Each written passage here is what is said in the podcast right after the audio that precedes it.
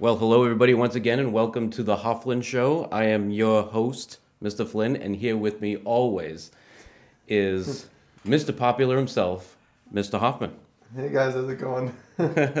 Uh, so today, uh, today is a very uh, special episode. We are on episode, uh, I think we're up to, is it five or six? Five or six. Five or I six, I don't know, we lost track. Might be lucky number six. I It think. might be. It might be. I think so. But today we'd like to introduce a very special guest to our episode, and it is the ever incredible Mr. Moniz. Mr. Moniz, how are you? I'm very, very fine today. Thank you for inviting me, and I'm looking forward to uh, our discussion. Well, the uh, you know the pleasure is all ours here. I mean, we we've been trying to get a special guest on the show, and it's and it's been a while. So, uh, Mr. Moniz, uh, tell us a little bit about yourself and how you got here to Holy Trinity. Okay, well, I um, I started out as a special needs teacher in the city of Fall River, and that was back in the uh, early '70s, and uh, I I did that for uh, in a special needs classroom for 15 years, and then I became an itinerant teacher, uh, where I went to a few schools uh, each day and took out children that having difficulty and worked in small groups, and then for the uh, 15 years before I retired. I uh, was uh, what they call a psychometrist, so I would do testing. Uh, the students who were up for three-year evaluations, I would test them and meet on them and discuss uh, the progress and whether they needed more or less special needs. Uh, earlier, as I was teaching, I had the opportunity to be trained in a specific way to teach students in reading. It's called the Orton Gillingham me- method. And uh, I was trained in that back, it was in, a, I would say, the mid 70s. And uh, I've used that my whole career, both in class, out of class, and in private tutoring. And um, to a long story short, that's how I got to Holy Trinity. Um, Mrs. Gagnon had heard that I was doing private tutoring, and she had a student that um, needed some, some tutoring, and we connected, and uh, that was the start of a relationship that started with me just doing some private tutoring with students, and then very slowly, Mrs. Gagnon was able to get me into the school part time. In, at that time, I had retired from, from uh, full time teaching and was just running an after school program uh, for, the, for the city, an enrichment program at the, at the, the um, um, Doran School. So I was able to, to do both things, and then as time went on, uh, and I realized the quality at this school, and I guess Mrs. Gagnon uh, um, realized the, the benefit that I could bring to the school, that we were able to, to just continue, and I'm here uh, almost full time now, which I enjoy very, very much. I was going to say we do see you here quite a bit. Yeah, especially this And year. you're not, you're not sick of me yet. No, no, we're not sick of you. Matter of fact, I was going to get some fashion tips from you because every time you come in here, you're always uh, well dressed. Um, it- when when you when you came to the when you first came to school, you said it was uh, it was you know quite quite interesting. You walked in, you said you loved the school. So you, Mrs. Gagnon was the driving force between bringing you uh, back Definitely, here? yeah, yeah, yeah, She was the one that connected me with the first parents that needed tutoring, Mm-hmm. and we had met a long time ago when I was doing the testing. And she, I believe, was re- vice principal maybe at uh, at St. Anne's School. I think that's what it was.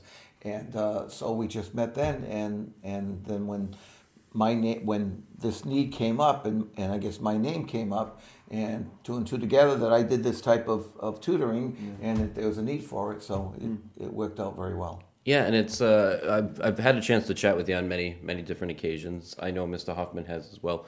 Um, you know the the stories that you bring too. I mean, I love the college experience that you said you, you had. You're part of you were part of a fraternity, Right, yeah. Uh, while you're in college, we won't get too much into that. We'll let the kids as, as well, the it was, kids get during, older. it was during the '60s, so that says a lot. That, Yeah, that does say a all lot. that Yeah, says a lot. That says a Um, lot. But uh, yeah, I went to UMass Amherst, and um, it was a, I, you know you learn a lot in college, but I think the most you learn in college was the responsibility and the maturity of being away at college.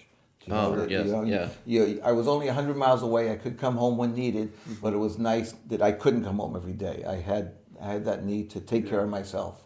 Uh, Did you find it because you know I, I know we have eighth graders going into high school, Yeah. so we don't want to talk. You know, it's not just quite the college experience yet. But if you had to give them some type of, uh, you know, Yeah, what I would say is that every level, when you go from high school, uh, from grammar school to high school, from high school to college, there's more freedom. You have more freedom. So, but with that freedom comes responsibility because a lot of students that I saw in college, they get to UMass, smart kids who couldn't handle that freedom and didn't have to study. Didn't they could party, they could have fun, and then realized in January they, they were flunking out. They were flunking, You know, yeah. so you, you have to temper that that new that new freedom with responsibility uh, to, to to get things done that you have to get done. And you, you also have a lot of uh, extracurricular um, hobbies that we've talked about on many occasions. You're an audiophile, such as myself. You Yeah. like good audio, uh, good music. Yeah. Uh, you had some experiences uh, at Tweeter, which unfortunately was Yeah. it's not around anymore. You know, uh, they they were high end audio. Uh, what was what was it like with your experiences Well, there? what, what, what, where I started was uh, I started at a place called Nantucket Sound, which was uh, a, a store that was in, in the Dartmouth Mall, and then they also had one in the Swansea Mall for years. I like and, to play on words there, by the way. The gonna say, Nantucket Sound, good. Nantucket is Sound. good. Yeah. And um, it- that was a great story. It was uh, what was nice about it is that it was a part-time job, and it's a type of job where you're you're selling things that people want. You're not Mm-hmm. selling uh, uh, a heating system because theirs broke. Yeah, You right, know what I mean? right, Or- yeah. or you- It's not a you're negative selling something that people have fun. And and uh, my day job was a teacher and teaching special needs kids and and small children, you know, young children. And in that capacity, I learned that you have to teach in all different ways. You have to say something to students in five different ways so they understand it. And so I guess I brought that with me to selling. And a lot of people would say to me, "Boy, you explain things so so clearly and nicely." I said, "That's my teaching experience." Yeah. So Yeah. I, I worked at Nantucket Sound, and then um, then I went to Tweeter in um, in Providence, and because some of the owners of Nantucket Sound kind of broke off and started their own, and they, they bought some Tweeter franchises. I worked there for several years. I worked in the in the uh, Warwick Mall. There was a Tweeter in there. Then um, I worked in uh, a stereo store in Providence on the east side, uh, like a stereo discount store, and uh, then it was uh, time to move on. Yeah, it was. Sure, yeah, but yeah. yeah, you, but it, it's it was a great part-time job because I always liked sound. I I developed. I always liked music, but I developed a more uh, complete. Uh, appreciation of music, different genres that I really Sure. hadn't gotten into as much. and and through the right stereo systems and speakers, Yeah. of course, you can you can uh, you know appreciate it even more. Exactly. Yeah. The, the we sold. I mean, you know, the average brands and also the top top shelf brands. Amazing how much things cost. I was I was part of the revolution between uh, turntables and CDs. Oh, and I, I'm glad you bring that up. So, Mr. Yeah. Hoffman, you you have uh, you have some CDs there, right? Still, you Yep. still spin your CDs from time to time. In to fact, time. last night we looked at um, a wall of my wife's Taylor Swift CDs, which is, is is really cool. Of course, now they're actually worth a lot of money. No as They're they're old school. Yeah.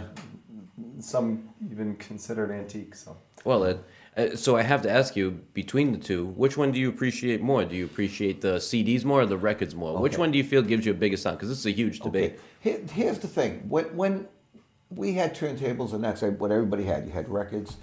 And one time when they were introducing the CD, we went to Brown University, and they had a, a, a an exhibition to show us that this new technology, and they played um, the uh, theme from Space Odyssey, which is which is a German uh, symphony. Yep. And uh, the dynamic range, the difference between the softs and the louds, was something that couldn't be captured on on, on records Yeah. because the grooves weren't big enough. Sure. Yeah, sure, So you you got this incredible dynamic range that Mm-hmm. just exploded, and it was just just mind-boggling to say, wow, that that's possible. So I had that that prejudice towards CDs.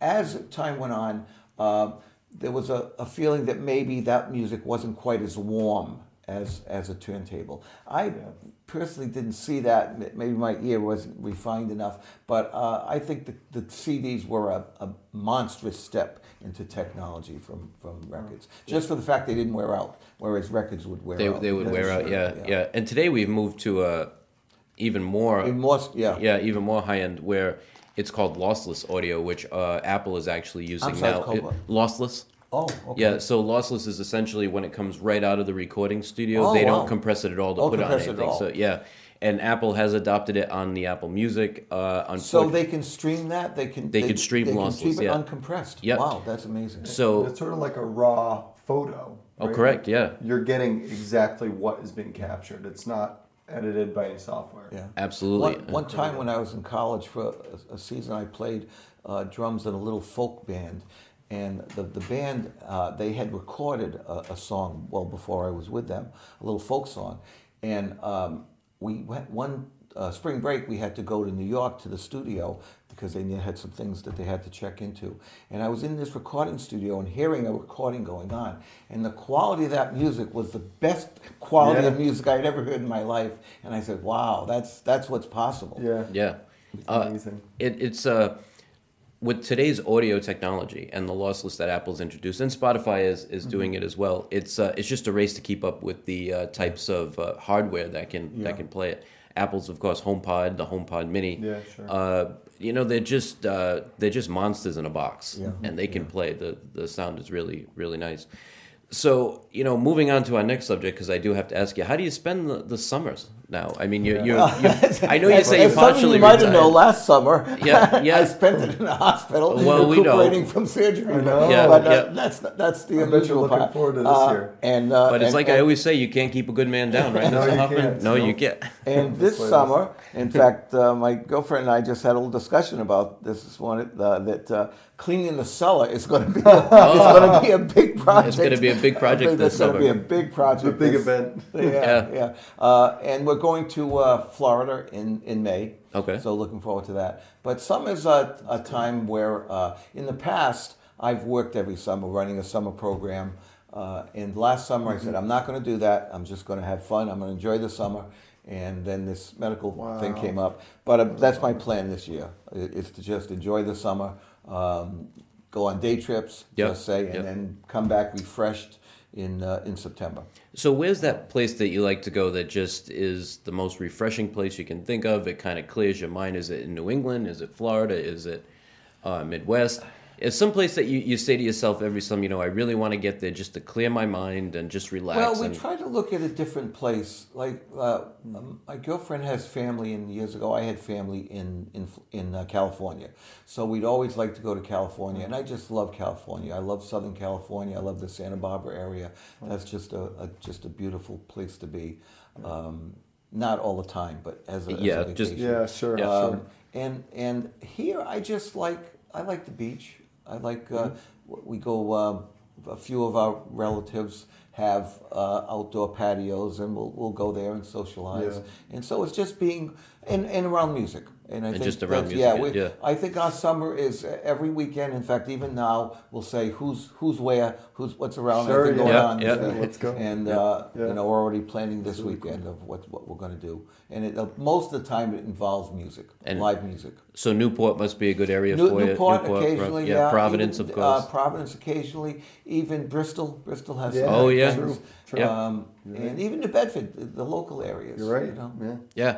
No, it's. Uh, Wow, that's interesting. So we've we've got a lot of information on you now, Mister uh, Moniz. We've got a lot of information. Well, we appreciate you being a, a guest uh, my guest on the show. Yeah. Um, we're working on the next episode, and as you know, Mr. Hoffman will not be here next uh, next week, but we will definitely find who we can uh, to uh, to substitute. Maybe Mr. Moniz could substitute once, maybe, but we'll yeah. we'll see. I was talking to Mr. DeLeo, but he said it's a little early for him at, at, in the morning. Yeah, I, know. well, I, I was gonna say Bob Ross needs his time to Yeah, awaken his- and let yeah, his yeah, get it, get his colors together. Yeah. Yeah. Well, thank you very much. Thank you, Yeah, Mr. thank you. Hoffman, and thank you, Mr. Thank Moniz. you for inviting me. It was a pleasure. Thank you, and we'll see you next episode. See you real soon.